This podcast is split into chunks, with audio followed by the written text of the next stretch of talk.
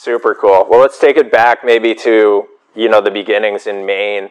Um, you know, curious from the New England standpoint, like we had. We, I'm from New England. I'm from outside of Boston as well. We have we have some of the the best uh, last 20 years of sports, professional sports Yep. history with the Pats and Celtics and Red Sox and all that.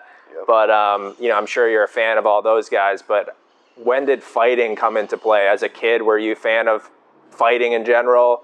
Was it later on? Yeah, so I uh, I come from a, a family of fighters. Now it's not that everyone in my family likes to throw down, but if you if you look at the our family tree, uh, you know my both my grandfathers were boxers. My father, my mom's dad was a Golden Glove boxer, and then on my father's side, his fa- his grandfather was a Golden boxer. My uncles were boxers. My dad's a fighter. My dad's got like no eyebrow hair, he's got thicker eyebrows than me. Like Taylor, it's all scars. He's just an old, old bad dude and uh, so it's it's in my blood to just want to fight.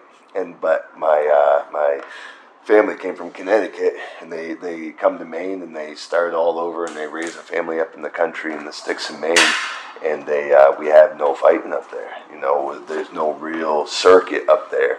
Um, there's a New England boxing scene, and the last people to really be a part of it are people from like Maine, especially northern Maine, up by the border. Know, I'm like an hour where I grew up is like an hour from the Canadian border.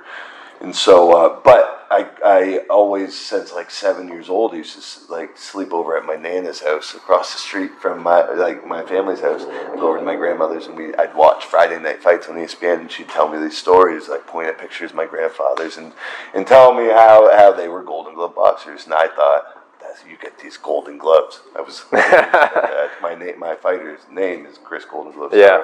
had nothing to do with it because I won the Golden Gloves. That was cool. That was a big part of my my my goals, my bucket list. But it's because I come from a line of Golden Gloves on both sides. So to me, genetically, I was designed to fight. But I grew up in a place where there was no fighting. And so I, the second I was of age, I started getting in my car and driving my ass to Boston and New York and Connecticut and these gyms and putting myself in deep water because they throw you into the wolves when you do that. When you show up, hi, I'm from out of town, big kid, and they want to test you. So I've been tested in some of the toughest gyms in New England, and I made my